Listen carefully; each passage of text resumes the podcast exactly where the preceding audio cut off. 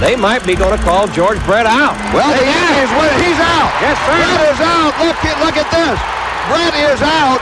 He's And steaming mad. he is out and having to be forcibly restrained from hitting plate umpire Tim McClelland. Welcome back to part two of the Brett Boone podcast. On this special episode, Brett sits down with Hall of Famer and Kansas City icon George Brett. you make the playoffs for about a 10 year period. That Kansas City Royals, I, I don't know. I don't know if they get enough credit, enough recognition, how good you guys were from the mid 70s to the mid 80s. You go to the playoffs 76, 77, 78, 80, 81, 84, 85. And for for for the early ones, there were that was back when there was only two teams that represented each league. So Right. it's not like Right. six guys are making the playoffs. I mean, the, some of the players you, we mentioned Hal McRae, you know, Quisenberry, Willie Wilson, Amos Otis. John Mayberry, are- Amos Otis, Freddie Patek, Cookie Rojas, Frank White. I mean, we had a good team. We had, and and and you got to remember one thing, Brett. The Royals didn't become a team until '69. That was their first season, and they did it without free agency. Our owner, Ewing Kauffman, didn't believe in going out and signing free agents. He did it all through the draft and trades, and to put together a team that stayed together that long and was that successful, I think, is one of the greatest uh, franchise or greatest um, um, uh, what do they call those things? Uh, expansion, uh, the expansion era in the expansion era. Right. I think it's one of the greatest success stories of all exa- of all expansion teams in the history of baseball. It's what an unbelievable run. Get you to 85, second chance at that World Series, and you got a new you got a new group. We, you know, we've had Gooby on the show. We had a, a young Bret Saberhagen, uh, Mm-hmm. Lonnie Smith, who was who was on that Philly team that beat you in 80. Skates is playing with you. Um, the great Dick Howser. Right. Me and Frank White was- were still on the team. Hal McRae was still on the team. Um, yeah, basically Yeah. everybody else was new. You know, which happens from you talk 76, 85, 11 years. You got new players. Willie Wilson. Um, let me see. We had Pat Sheridan, uh, Motley. We had Steve Balboni. Got him in a trade from the Yankees. Um, Jim Sundberg came over to help. Uh, who was a very, very good catcher. Came from uh, Texas, and we had all these young pitchers and Saberhagen, Gubicza, Jackson, Buddy Black, um, and they needed a veteran behind the plate that could, you know, really mentor these guys. And I think Sonny did a great job. But I remember in '84, the year, but we we made the playoffs in '84, and Hal McRae and I were talking one year in spring training, and they're bringing up a guy named Saberhagen, whom I never met before, Gubicza, who I never met before, Danny Jackson, whom I never met before. Charlie Leibrandt came over in a trade, threw about 72 miles an hour, never met before. And I'm going, oh my God, how we're going to be so bad. The good thing is we'll be getting a lot of pitches late in the game to hit because people are just going to be throwing fastballs down the middle trying to get the game over. But the one thing he and I did not know was that these guys were good. They were really good from the minute they stepped on a Major League Baseball field. So we make the playoffs in 84, lose three straight to the Tigers, who had a great, great ball club. Two of the games were decided by one run. And then 85 comes around, and we find ourselves in the in the series. And you know, Saberhagen's the MVP, throws a shutout the last game at age 22 or something. But it was just a a great, great group of guys led by a great pitching staff. And we had Dan Quisenberry in the end, and Steve Farr emerged that year as a closer also. And then Steve went on to the New York Yankees, and he was their closer for about four or five years. So, I mean, it was a great team. The way we won it coming back, we were down three games to one to Toronto in the playoffs, won the last three, um, who I think on paper were a lot better than we were, but uh, we were able to beat them. And then doing the same thing to the Cardinals, lose the first two games, win game three, lose game four, and then sweep them three straight. And you know, to win a World Series is something special. It's something that you'll never forget. But I think doing it at home is even makes it more special. And it was the first national championship or the World Championship by the Royals, uh, the second in Kansas City history. The Chiefs won the Super Bowl way back in '67 or '68. So it had been a drought for the city, and it was just amazing how the city. I saw it a couple years ago when the Royals won. I saw it a couple years after that when the Chiefs won the Super Bowl here in Kansas City. But it's uh, it's amazing how I think in a small Midwestern town like Kansas City, it just brings everybody together. If the Rams win, uh, if the Raiders win, no, the Raiders are in Vegas now. If the Angels or Dodgers win, you got two Major League Baseball teams. Yeah, it's good for the city of Los Angeles, but it means so much more to a city like Kansas City or Milwaukee or, you know, a small Midwestern town. That's what really makes it special. And to be a part of this community still after or for 48 years now. It's uh, you know this is my home. I love everything about Kansas City except the weather. Right now it's 100 degrees, so it's not a lot of fun. The weather, just a little thing. You know, I love uh, Southern Cal. I love. I, I, dislike a lot of things about it except the weather. So I'm kind of yeah, I'm traffic, reverse of you. The traffic, the taxes. I know when I go out to LA and we're going to go play golf, and it's a, we're going to go play Bel Air Country Club, and we're in Manhattan Beach, and we're going to tee off at one. We got to leave at nine thirty in the morning to get there. You know, you need a heli- You need a helicopter. yeah, yeah, great place right, to visit, but I wouldn't want to live there.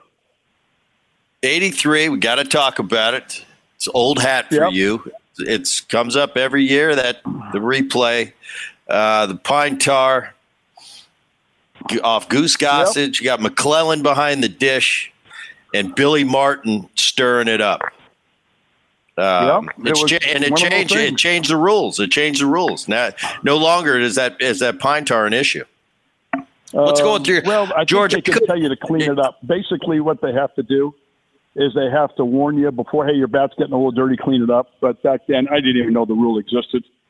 I don't even know what it was for, to be honest with you the Yankees, we played the Yankees two weeks prior to that. I didn't do anything exciting to, and, and they knew my bat was, you know, maybe illegal at the time, but I didn't do anything to you get a two out single to right field, big deal. So they waited, and sure enough, I was using the same bat and uh, used that bat for a long time, obviously, because there was so much pine tar. And uh, and I hit the home run off Goose in the ninth inning with two outs, and okay, now we'll protest the bat. And so they did. I didn't know anything about the rule. And sitting in the dugout, and somebody says, I think it was Frank White says, you know, they might call you out for having too much pine tar on that bat. And the umpires have been out talking for like five minutes. And and uh, and then as soon as as soon as he says that, Tim McClelland looks for me in the dugout and points the bat out. And I said to Frank, I said, if they call me out, I'll run out there, I'll kill one of those son of a bitches as soon as I said bitches, man, he points his finger at me and says, You're out. I ran out there. Obviously, I had no intentions of hitting Tim McClelland. I know what would happen to you if you did, but I wanted to give him a good argument. And Joe Brinkman um, grabs me from behind, gets me in a chokehold, and now I'm just trying to get away. And that's what made it look a lot worse than it really was. And um, they ended up, you know, calling me out. Good argument. Gaylord Perry was on our team. Gaylord being the collector he is and the memorabilia freak he is, he steals the bat from the umpire. And he throws it to Steve Renko, and Steve Renko's sitting there with the bat. He just takes off running into the locker room. Well, all of a sudden, you can see in the video, all these guys are chasing after the bat. And uh, they wanted to send it to Lee MacPhail, who was American League president. John Schuerholz, our general manager at the time, writes a letter of protest. Sure enough, Lee MacPhail agrees with John. Um, they overrule the calling. We have to go back on a mutual off day. We were on our way to Baltimore. The Yankees were at home. They had an off day at home. I think they had a one o'clock start. Obviously, I didn't go to the game because I was kicked out.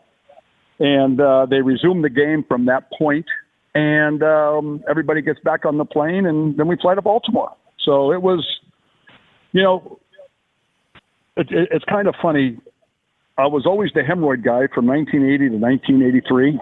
And then after that, I became the pine tar guy. So I think I looked at it as the best thing that ever happened in my life was that because every on deck circle I would go to, all I would hear is uh, hemorrhoid jokes on the road. And then every on deck circle I would go to after July 24th, 1983. They were all pine tar jokes. So it was uh, it was a good thing for me. It showed the enthusiasm I have, my desire to win, the type of player I was, the emotions that I played with, and uh, I'm kind of proud of it, to be honest with you. And and for people out there listening, George, Star, eh, that's the ultimate getting a home run taken away from you, at least temporarily. Yeah, it's, it, George. Back, in, back Stadium, in the day, back in the in day, Yankee Stadium, off a guy like Goose Gossage, off a team that I that I wanted to beat more than anybody, the New York Yankees. So that that, that it just kind of all all magnified, and the emotions are high, and and then they say, "No, you're out." And I just lost it. I just lost it. But it's but but you can't put and you know how important a base hit is. I mean, we get we get our hit. I'll tell you what, you're you're not taking this hit away from me. I will fight you to the death for this. I remember right. one time. I remember one time, and this is back. You know, when there was rain delays and you had to finish, if you didn't have that five innings oh, in the oh, books, they yeah. would wipe out. They would wipe out the stats. They wiped out a game. I was two for two in the fifth inning, and I'm sitting there and I'm going, and it's raining hard. And I said, I'm, I'm going up to everybody. I'm like, if if the game ends, our stats are gone. And you know, a lot of guys are 0 for 2. Uh, right. We're winning the game at the time. A lot of guys are 0 for 2. Like, yeah, I hope they rain it out. And I go, what do you mean they? Ho- I hope they rain it out. You realize I got two hits. Those are two hits that nobody's taking right. those away from me. They end up canceling that game, George. And I'm telling you, yeah, I had to go. I was in the corner with a twitch like you just took two hits away from me. That's the end of the uh-huh. world. People don't realize unless you're on that field how important a hit is a hit is a hit. And every okay. time I see that replay, you coming out, I said, I couldn't imagine, let alone taking a hit away, a big home run like that. You're going to take that away from me. People don't realize how important those are to us as players. Yeah, I agree. I agree. Morgana, where did that come Morgana. from? Morgana. Well, we were playing a game in Kansas City, and I had seen her before, never met her before, but I'd seen her run out on the field before. And sure enough, we're playing a game in Kansas City, and uh, all of a sudden, I mean, I had no idea what was going to happen. I'm coming up to bat. I see this busty, old, busty young woman running down the, climbed over the railing by the third base, uh, by third base, started running towards home plate bouncing up and down, and and uh, and I'm sitting there going, "Oh my God, what's this?" She's coming to get me, and she and that's what she did. She was just a kissing bandit, and she was a stripper. And whenever she would go to a town, she would run out on the baseball field and kiss a player, and that would let everybody know she was in town, and people would go see her and tip her, and and that's how she made a living. So she got me there, and then the next day we got rained out. So I, I was asking around. I'm saying, hey, where's this Morgana at? I want to go see her. So sure, and I was single at the time. So I find out where she's at, and I go up, and the bouncer's out front. I think it's like a ten dollar cover, and I give him ten bucks. And I said, "Hey, I'm George Brett." And she ran on the field and kissed me. I want to want to know if it's all right if I run up on stage and kiss her during her act. He said, "Yeah, I don't have a problem with that." So sure enough, she's up on stage. She's topless, and she's doing her act, and I just go running out and give her a kiss. And next thing you know, we become pals not pals, pals, but we, we just became, you know, friends. So we fast forward to the All Star game in Seattle. She does it again, and she comes and gets me. This is an All Star game in Seattle. Uh, do we keep in touch? Oh God, I've let me see. Some they did a thirty for thirty on her, and uh, and they asked me about her. Um, I got her number. I think she still lives in Columbus. She's married and um, and her and I are kind of long distance friends. Every once in a while, I'll call her, or she'll call me. How's life? How are your kids? And stuff like that. But she was she was just a gal that you know loved baseball and loved to run out of the field and kiss guys, and I was the lucky target twice. And I think the second time that All Star game, guess who's catching? Yeah. Bob Boone. Your dad was catching? Oh, did, yeah. Oh, God, your dad probably thought he, she was coming to get him. That's right. The arrogance, the oh, arrogance sorry, of that Bob, Bob Boone, the Bob, ego on that oh, guy. God. Yeah. You know what? It would have been great if Bob said, "Hey, I think she's going to kiss me." I said, "Bob, step aside. She's coming after me." You're married. You got kids. I'm single. She's not going to get you in any trouble. That's right. He's going to go right. for the single guys. You know? Oh my God! Yeah, I forgot he was catching. All right, you hit a hundred. You, you hit three. Were you at the game? Were you I was at the game. game? The game was in Seattle? Se- yeah, seventy nine. Yeah. Okay. Mm-hmm. I, that was the day Matthew Boone uh, was born. That game, oh Dad was God. Dad was catching Matthew. My mom goes into labor, has Matthew. Aaron and myself went to the game, so I I, I, re, I was sitting there watching. Wait, your mom had the baby in Seattle? Nope. my mom had the baby in Philadelphia. Oh, so you Dad traveled made the game All Star game, and back then they didn't take that that leave of absence. Dad said, "I'm going to the game. I don't know how many of these Right. All Star teams I'm going to make." Sure. so Oh, mom yeah, was mom yeah. was on her own. That's unbelievable. That's how you. That's how they did it back then. Yeah. Nowadays, oh, Mhm. you'll you'll get in big trouble for that stuff. Yep. All right, you hit it. You hit 311 times. I've had a few guys on the show: Paul Molitor, Edgar, Chipper Jones, and to me, because I know how hard it is, I, I did it twice. And when you do it, it's so it- it's such a great feeling. It's such a great year. You did it as a career. I'm in I'm in awe of the guys that that have a three in front of their number. Especially you played 20 years, and and I think today they're trying to de-emphasize being a 300 hitter, and, and it, I, I it- agree. it, I agree. it 100%. pisses it pisses me off because I have so, I hold the guys that hit 300. I, I I will pull you aside if you're a fan. If you want to talk about 300 and oh and and people want to poo poo it a little bit. I said you don't understand how hard it is to hit 300, let alone do it for a career. And the guys that did it, I look at in a different light. Like you don't understand. I mean, 300. It sounds like oh yeah, he's a good player. He hit 300. I said no, I don't think you understand to hit 300 for a career. To hit 300 for a month is great. For a season is unbelievable. To do it for a career, I hold it in such high regards. And it really does bother me that it's been de emphasized this year because a 300 hitter is a 300 hitter and should be recognized, I think, at the highest level. Are you with me on that? No, Brett, I am with you 100%. What does a 300 hitter do? He gets on base. How do you score runs? By being on base. If you're a 300 hitter, you're moving runners from first to third. The next guy hits a sacrifice fly. If you're a 300 hitter, you're, you're hitting doubles and scoring runs. The more you're on base, the more runs you're going to score. And and it just drives me crazy. I mean, absolutely crazy in today's game, where 300 is a rarity. And guys are hitting 260, 270. They're striking out 190 times a year because all of a sudden the powers to be in baseball, it's all these formulas and all these things that average doesn't mean anything and home runs do. That's all that matters is home runs. Strikeouts aren't bad. Back in the day, if you struck out, you were embarrassed. I was embarrassed. I lost a lot of helmets. I broke a lot of helmets after striking out after striking out, I'd go in that tunnel and I'd throw shit and I would, oh God, throw my bat. I'd, I'd go crazy. I'd go literally crazy. If I struck out twice in a game, suicidal. I struck out three times in one game my whole career, my whole career. And I did that when I was 40 years old. And I used to take a lot of pride in not striking out. In fact, one year I think I had more home runs than strikeouts, which, which today it, it's, it's never going to happen. I used to have more walks than strikeouts every year. That never happens anymore. Walks are, I mean, a dime a dozen. You know, strikeouts are are are are so common.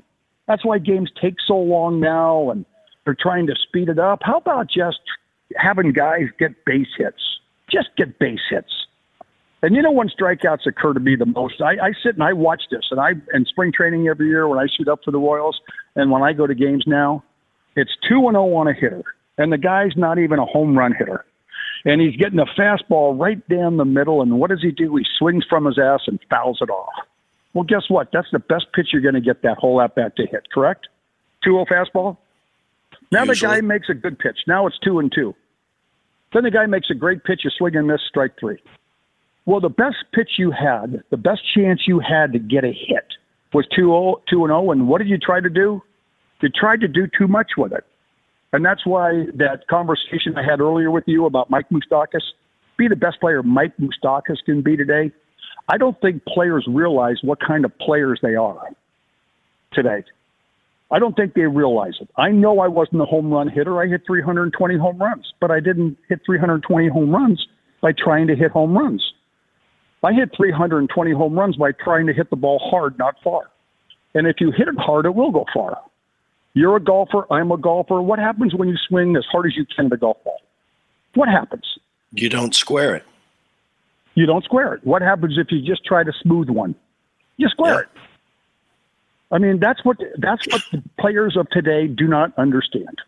They do not understand it, and you show me somebody that does, and I'll start watching every at bat that he has because I enjoy watching good baseball, not bad baseball. Quality quality at bats. That's where it starts. And I think That's I a don't. I, you 300 know, hitter. That's a 300 hitter. The, Yep. the 300 hitter has more quality at bats than a 250 hitter. That's all it is. and and and with with the game on the line against an elite closer who's not going to walk you your on base percentage does you no good in that situation i need somebody that that when chapman's on the mound i can get a good at bat out of him. i'm not looking to walk in the ninth inning when i'm down by two i need somebody to get a base hit and i think that gets lost in the equation it's it's uh yeah it's it's a thing quality at bats i don't know i can only speak for myself but i know Well, you're down by yeah, you're down by two runs in the ninth inning, and the leadoff hitter's trying to hit a home run. Hey, what a concept! Hey, let's hit a single. Maybe the next guy will hit a double, and the next Yeah. guy hit a single. That's better than a solo home run. And and i can book. only speak for myself i didn't hit too many home runs when i had even even a a replica thought in my mind of i'm going to hit a home run it seems like when i hit a home run it was like wow that was cool i didn't mean i didn't know that was going to happen Exactly. Yeah. Well, I, you know, it's funny. Uh, in my role with the Royals, I, I get a chance to speak to the minor leaguers every year. And I go down there and I said, okay, who led the minor leagues in home runs? And, you know, so I'll say, who hit 20 home runs? Oh, who hit 25? Who hit 30? You know, whatever. And then I get the guy that had hit the most home runs. Say it was 25 home runs in the minor leagues. And I said, let me ask you a question. Out of those home runs, how many times did you try to hit a home run? He'll say one. Okay, how many times did you try to hit a home run? Oh, 100. Okay, so you're you're one for a 100 trying and 24 for 24 not trying. Why are you trying to hit home runs? That doesn't make sense to me. Hit the ball hard. If you hit it hard, it will go far. But when you try to hit it far, guess what? Your body becomes discombobulated. Your hands and your arms and your legs and your body do not work together. But if you try to hit it hard, all that is is short, quick, and through. Short, quick, and through. That's all that is. And as a result of that, you're going to hit a home run. So let's have a this let, let's have this spot for the rest of the season, boys, and we'll just everybody go out there and just see how hard they can hit it. Not how far, just see how hard they can hit it. And that doesn't mean swing hard. That just means quick and through. Sure enough, the next year we get together, we have a meeting. I'm the only I'm the only guy there. It's just me and all the players. No coaches, no nothing. Nobody from the front office. And I go, okay, who uh, hit the who hit the most home runs? Guy, yeah, I had 27. Different guy. Okay, so out of those 27 home runs, how many did you try to hit? Uh, two. And how many times you try to hit a home run? 150. Okay, you got to say it again. You say it again and again and again. And until these players get it through their mind that you don't have to swing as hard as you can to hit a home run, I mean, they're, they're going to cut down on their strikeouts. The games will be a lot more entertaining. The games will be a lot faster, and then we won't have to worry about about you know a pitcher coming in and having to face three batters because the game will pick up its speed. It'll pick up its momentum, and there'll be more action. You can watch a baseball game now, and you might not see a ball put in play for like six minutes. Six minutes, as a result of all the strikeouts and walks and stuff like that. So, I don't know. Name me commissioner for a day. We'll fix this shit. We'll fix it. all right little rapid fire let me give you a name Okay. just give me what comes to mind mike schmidt Mike Schmidt, great, great friend, great player, probably the best third baseman in the history of baseball. pete rose All time hustle, uh, great career. Um, had one minor problem gambling. Tony gwynn Artist. Artist with a fine, uh, fine paintbrush. Uh, could maneuver a ball as good as anybody that's ever played the game of baseball. bo jackson Oh my God, good pal, um, unbelievable potential. Could have been a multi multi all star, uh, multi year all star in baseball if he didn't choose football. Uh, he came up to the major leagues, didn't know one thing about baseball. He learned quick, um, became a great player. Uh, decided to go play in the NFL, which I loved actually because I used to go watch him play all his games in Oakland or in uh, the LA Coliseum but uh, maybe the best athlete I've ever known in my life. And this one I picked, it was really interesting to me because I've never talked to anybody. Well, I, I probably have, but it glared at me. You played with him. He was a teammate of yours early in your career, Harmon Killebrew. Oh my God. One of the nicest guys you'll ever meet in your life. We had a sauna in Kansas City, and he and I used to go in it after every game. Even in the summer, you know, it's 120 degrees on the turf. We'd go in there and take a quick sauna together, me and Harmon. And then somebody urinated in it one time. And it, and Harmon, to, till the day he died, thought it was me. And I, I'm trying to explain to Harmon, why would I pee in the sauna if I use it with you? Because it stunk so bad you couldn't get in it for a week. I said, Harmon, why would I ruin our little time together? But just the greatest guy I've ever met. You ever watched the old, old Babe Ruth movie with William Bendix? You ever seen that? I have not. You don't even know who William Bendix is. I don't. But William I'm not going to lie to you either. exactly I don't. Like Harmon Killebrew. He looked exactly like Harmon Killebrew. But what a dear guy. A gentle giant is what he was. A gentle giant. And he was only five foot ten, five foot ten, and could hit the ball a country mile. Ended his Yeah, career with the Kansas City Royals. I asked him one time, and he got mad at me. Or I didn't ask him. Um, somebody said, "God, what was? How did they phrase this?" Um, oh, they, when I announced my retirement.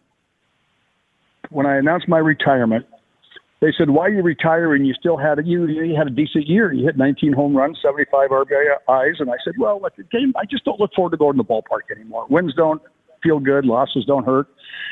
If I do something bad, I don't get mad. If I do something good, I don't get goosebumps anymore. So it's it's time to quit." And then I said something really stupid. I said, I don't want to be like Harmon Killebrew, a guy that I, I watched as a kid, and then he played his last year with the Kansas City Royals with me, and he couldn't play anymore. And I didn't want to go out like that. Well, sure enough, I run into Harmon, you know, five years later in Cooperstown when I get inducted in the Hall of Fame, and Harmon pulls me aside. And he said, George, I always admired you as a person and as a friend and as, as a teammate. But what you said really hurt my feelings. And I said, What are you talking about? And and he said up basically word for word what I just said. And I said, Harmon, I didn't mean any ill respect by that, or you know, I didn't mean any harm by that. And he says, Well, there are people that George make and, and you made a lot more money in the game of baseball than I did. But for us, when we came up, we were making six thousand dollars a year minimum salary. I needed to play. I needed the money, and and I never felt so low in all my life because I felt like I betrayed a friend. You know, I threw my friend under the bus, and and I tell you what a great experience that was for me. It really was. After the But Harmon 93 is season. um, a guy that I don't think there's anybody that ever played against him that didn't respect him. Not only as a player, but as a person. After 93, you retire. 1994, they retire your number. A lot of guys go you know go into their team's Hall of Fame, Wall of Fame. Not too many guys get their number retired. They do it the year after you retire. Uh, you go into that Royals Hall of Fame. It's it's it's an organization. You came as a kid at 18 years old. Uh, you played your entire career. Very, very rarely done. Only a handful of guys do it. Almost these days, it, it never happens. Um, had to be, had to be. You know, as, as much as you knew, you know, everybody knew George Brett, this great career. Everybody knew you, you were going to be, you know, your number was going to be retired in Kansas City. But when it happens to you, eh, is it, is it kind of make it real? Yeah, it does. Um, you know, what's the old saying? What have you done for me lately? Um, you know, I retired in '93, and I think '94 they had the same. They had the ceremony and uh, put a statue out there in the outfield of me, and and it's just one of those things that I haven't done anything for them lately, and yet they're still honoring me. So uh, obviously, I was thrilled.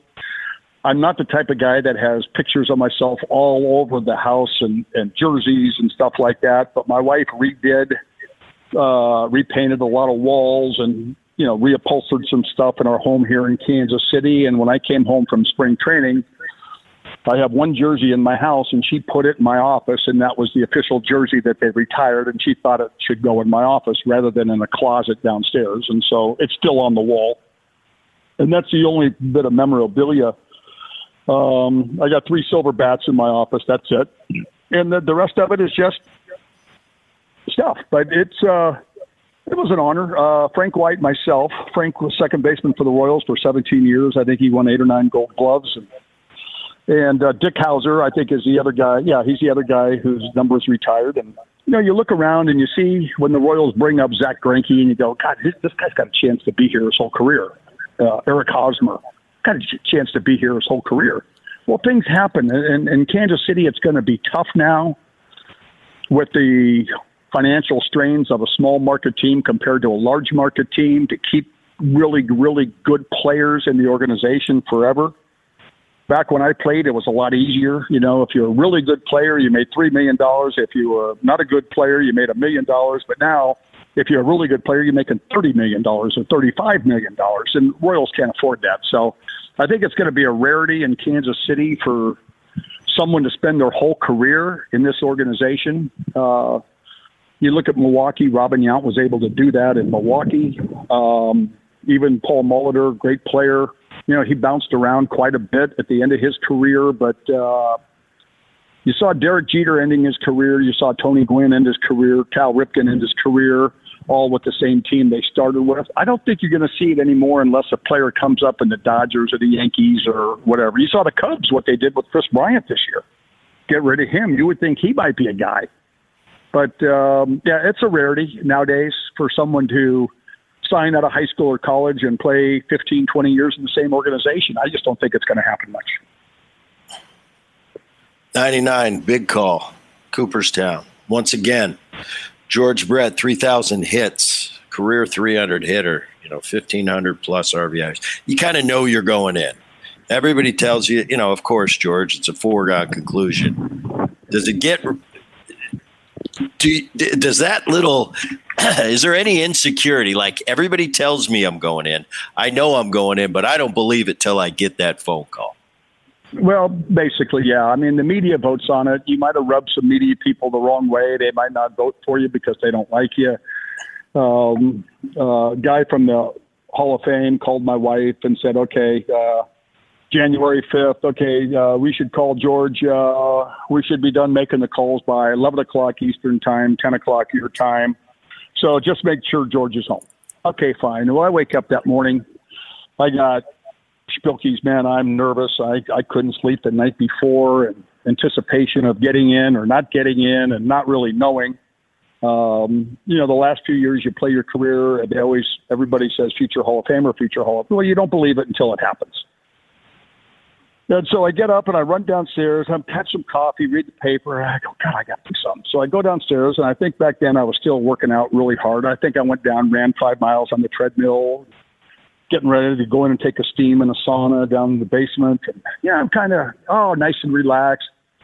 You know, get done about nine fifteen, nine thirty. Take a shower, sitting around the house. Some friends come over. A photographer from the newspapers over. Royal front office people are over and they said, yo, you'll get the call by 10, 10.30, right? So all of a sudden it's 10, it's 10.30, 10.45, 11 o'clock. I'm going, well, what the, what the hell? I, I might not have made it. Finally, I get the call. And, and, uh, cause I, I remember asking somebody, do I got to sit around this freaking house all day or what? Can I go? I want to go play golf. I want to go do something, you know? So sure enough, I get the call and, and, um, and, uh, you know, the guys telling me, yeah, Nolan Ryan's going in, Orlando Cepeda, Robin Yount, and, and you. And I said, well, am I the last call you're making? And they go, yeah, uh, yeah Bud Selig wanted, uh, we were waiting for Bud to get on the phone with Robin. And so that took a while. And so that's why I'm, we're late. I'm sorry. And he says, I just want to inform you, you got 98% of the vote. It's like the third highest to- vote total ever. And I, and that's when I started crying. I, you know, obviously I was very happy, but when they told me that I got 98% of the vote, I, I lost it. I started bawling like a baby. And, um, and, uh, then that day, uh, I went to Royal Stadium for a press conference, a formal press conference.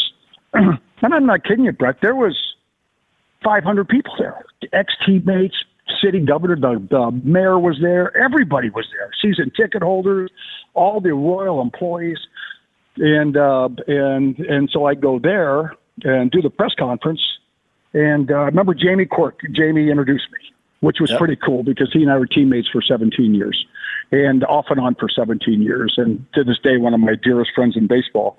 But he's the one that introduced me, and that and that was really special.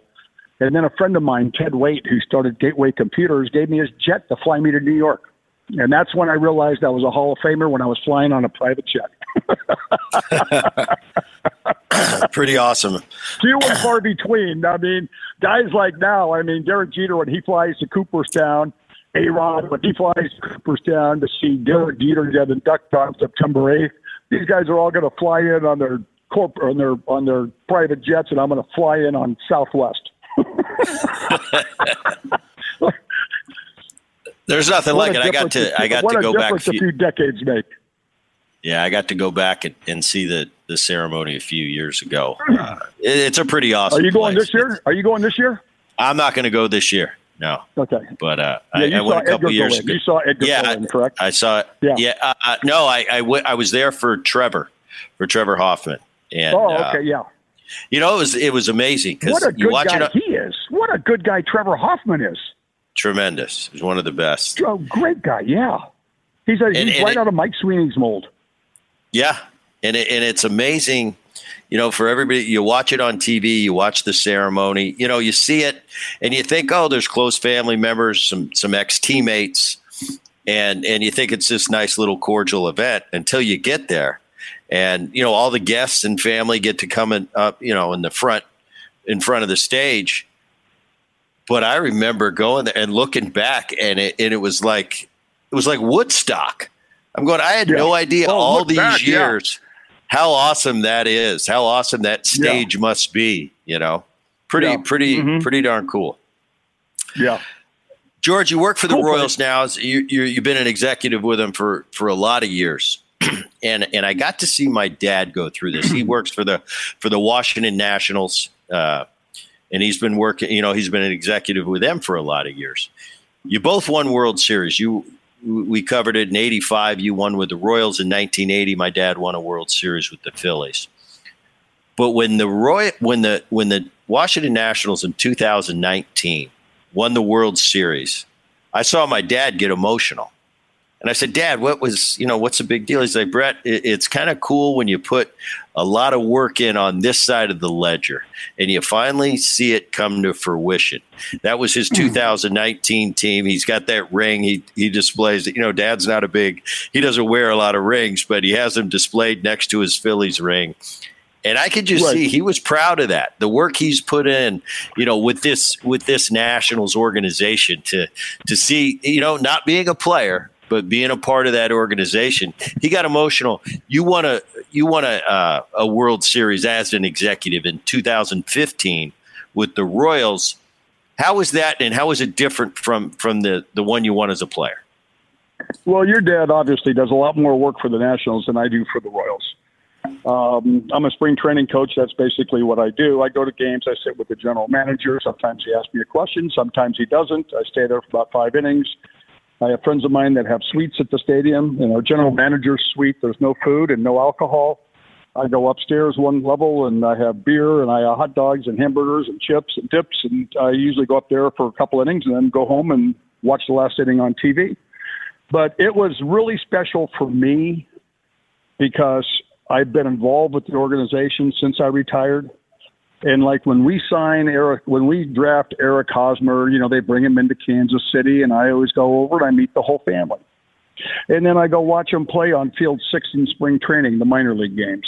And then the next year we sign a Mike Moustakas and I meet him and his family. And all the draft picks that you meet over the years and stuff, and you watch these guys procure through the minor leagues, you watch them get better and better.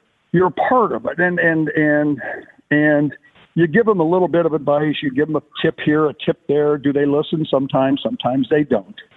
But to see them come up to the organization, an organization that I've been with for 50 years, and they re- and they win the ultimate, the World Series. I mean, obviously, it is so special.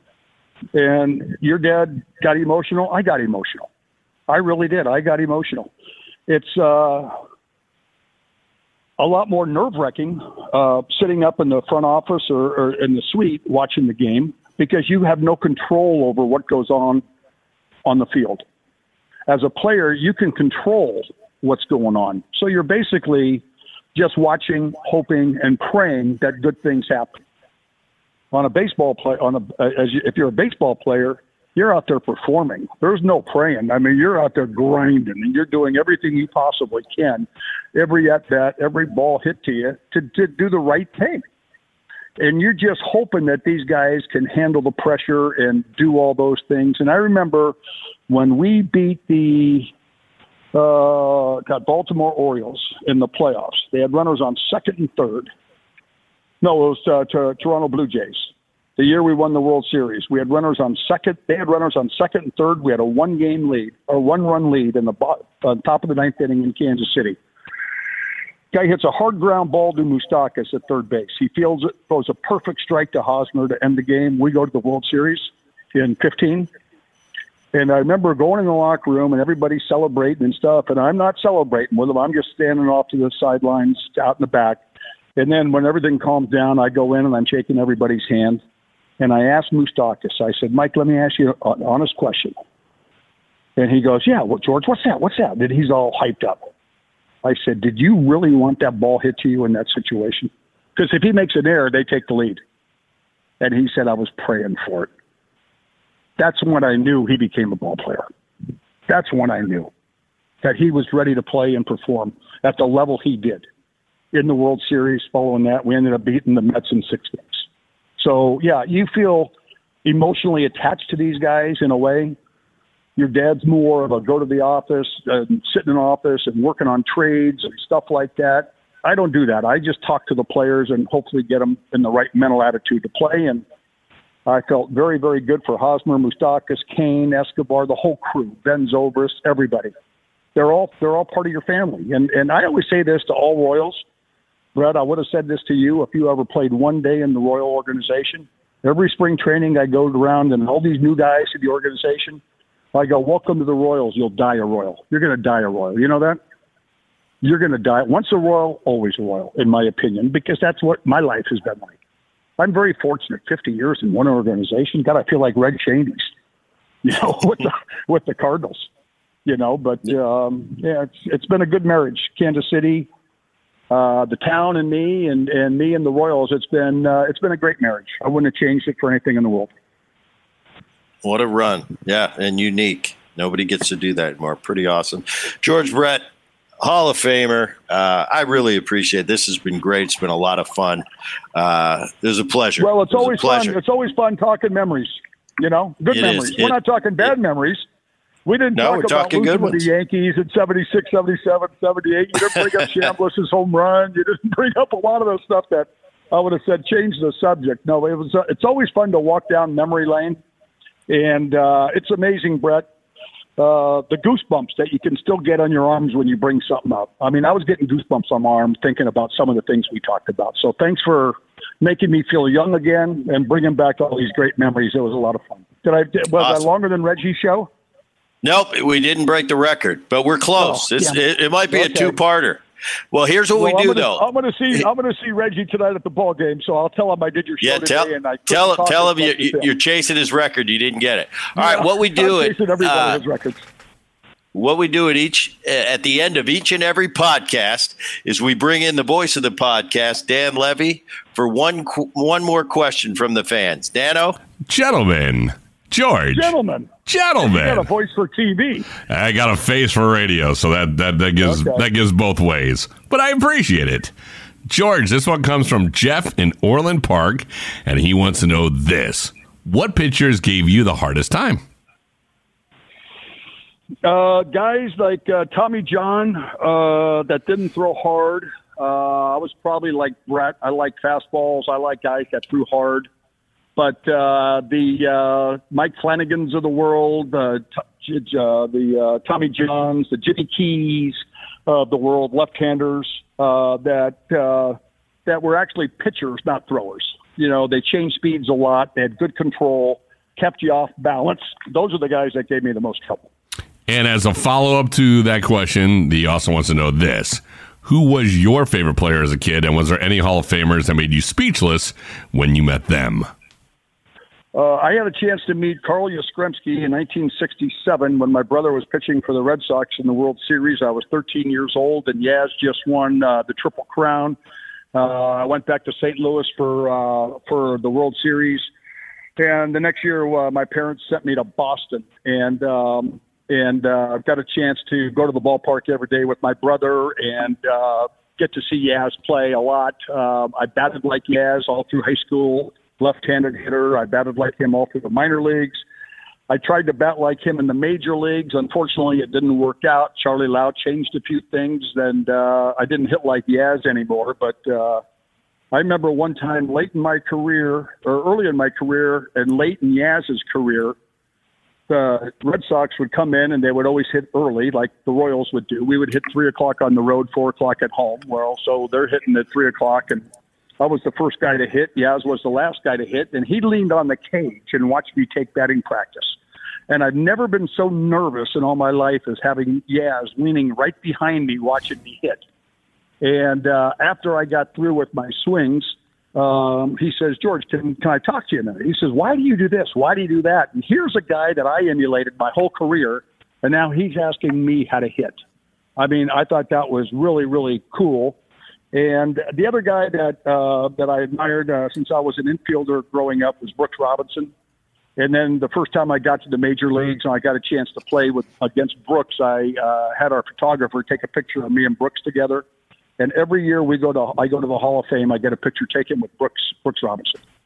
So those are the two guys that I really looked up to as a kid, and I got a chance to play against both of them, and um, I'm able to call both of them friends to this day. Baseball Hall of Famer, Kansas City icon George Brett. Thank you so much for coming on the Boone Podcast. Okay, pal. It was fun. Mailbag. All right, Booner, you know that sound. That's mailbag time, Dan. That is mailbag. Let's get it in. This one comes from Matt in Arlington. Brett, did you ever ask another player for an autograph?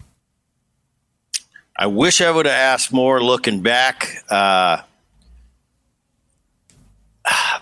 I don't think I did. But you, that's that's not true. Uh, in the early two, when somebody would send over a request, um, for me, you know, would Brett sign a bat or a ball? If it was somebody I wanted, I would say, yeah, and tell them to send me one back. So, yes, I did. Uh, at All Star games, I would put my jersey out like everybody else to get it signed by the players. Uh, certain teams I played on, if, if we had a really good team, went to the postseason World Series, uh, I would put balls out and have my teammates sign it. But I think individually, I, I don't think I ever physically went over to the other locker room and asked somebody for an autograph. Gotcha. All right. And the last one comes from Alan in Florida.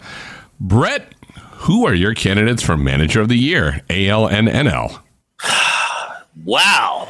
That's well, I got to go with Tony La Russa. Nice. A lot of, a lot of, uh, not controversy, but a lot of uh, pushback. And you know, as Tony's time kind of come and gone, I've always been a proponent. I think he's good for the game, uh, so he's got to be a candidate.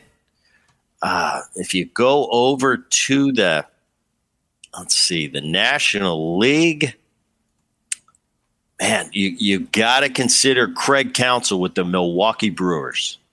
Very cool. Very early. cool. That's the early running. A lot to still shake out. We've got another six eight weeks left in the season, so uh, let's see how the how the chips fall and how the how the postseason stacks up. Well, this podcast stacked up nicely, so we want to thank everybody for tuning in. George Brett was great. My name is Dan Levy. I'm the technical director and producer of the Boone Podcast. Executive producer is Rich Herrera. Digital content would be Liz Landry. Please share the Boone Podcast with neighbors and friends, and make sure you subscribe to the Boone Podcast so you never miss an episode of the show. While you're at it, please give us a five star rating and share your feelings about the Boone Podcast by leaving a review on whatever platform you listen to the show. For all of us here at the Boone Podcast, I'm Dan Levy. Thanks for listening. See you the next one.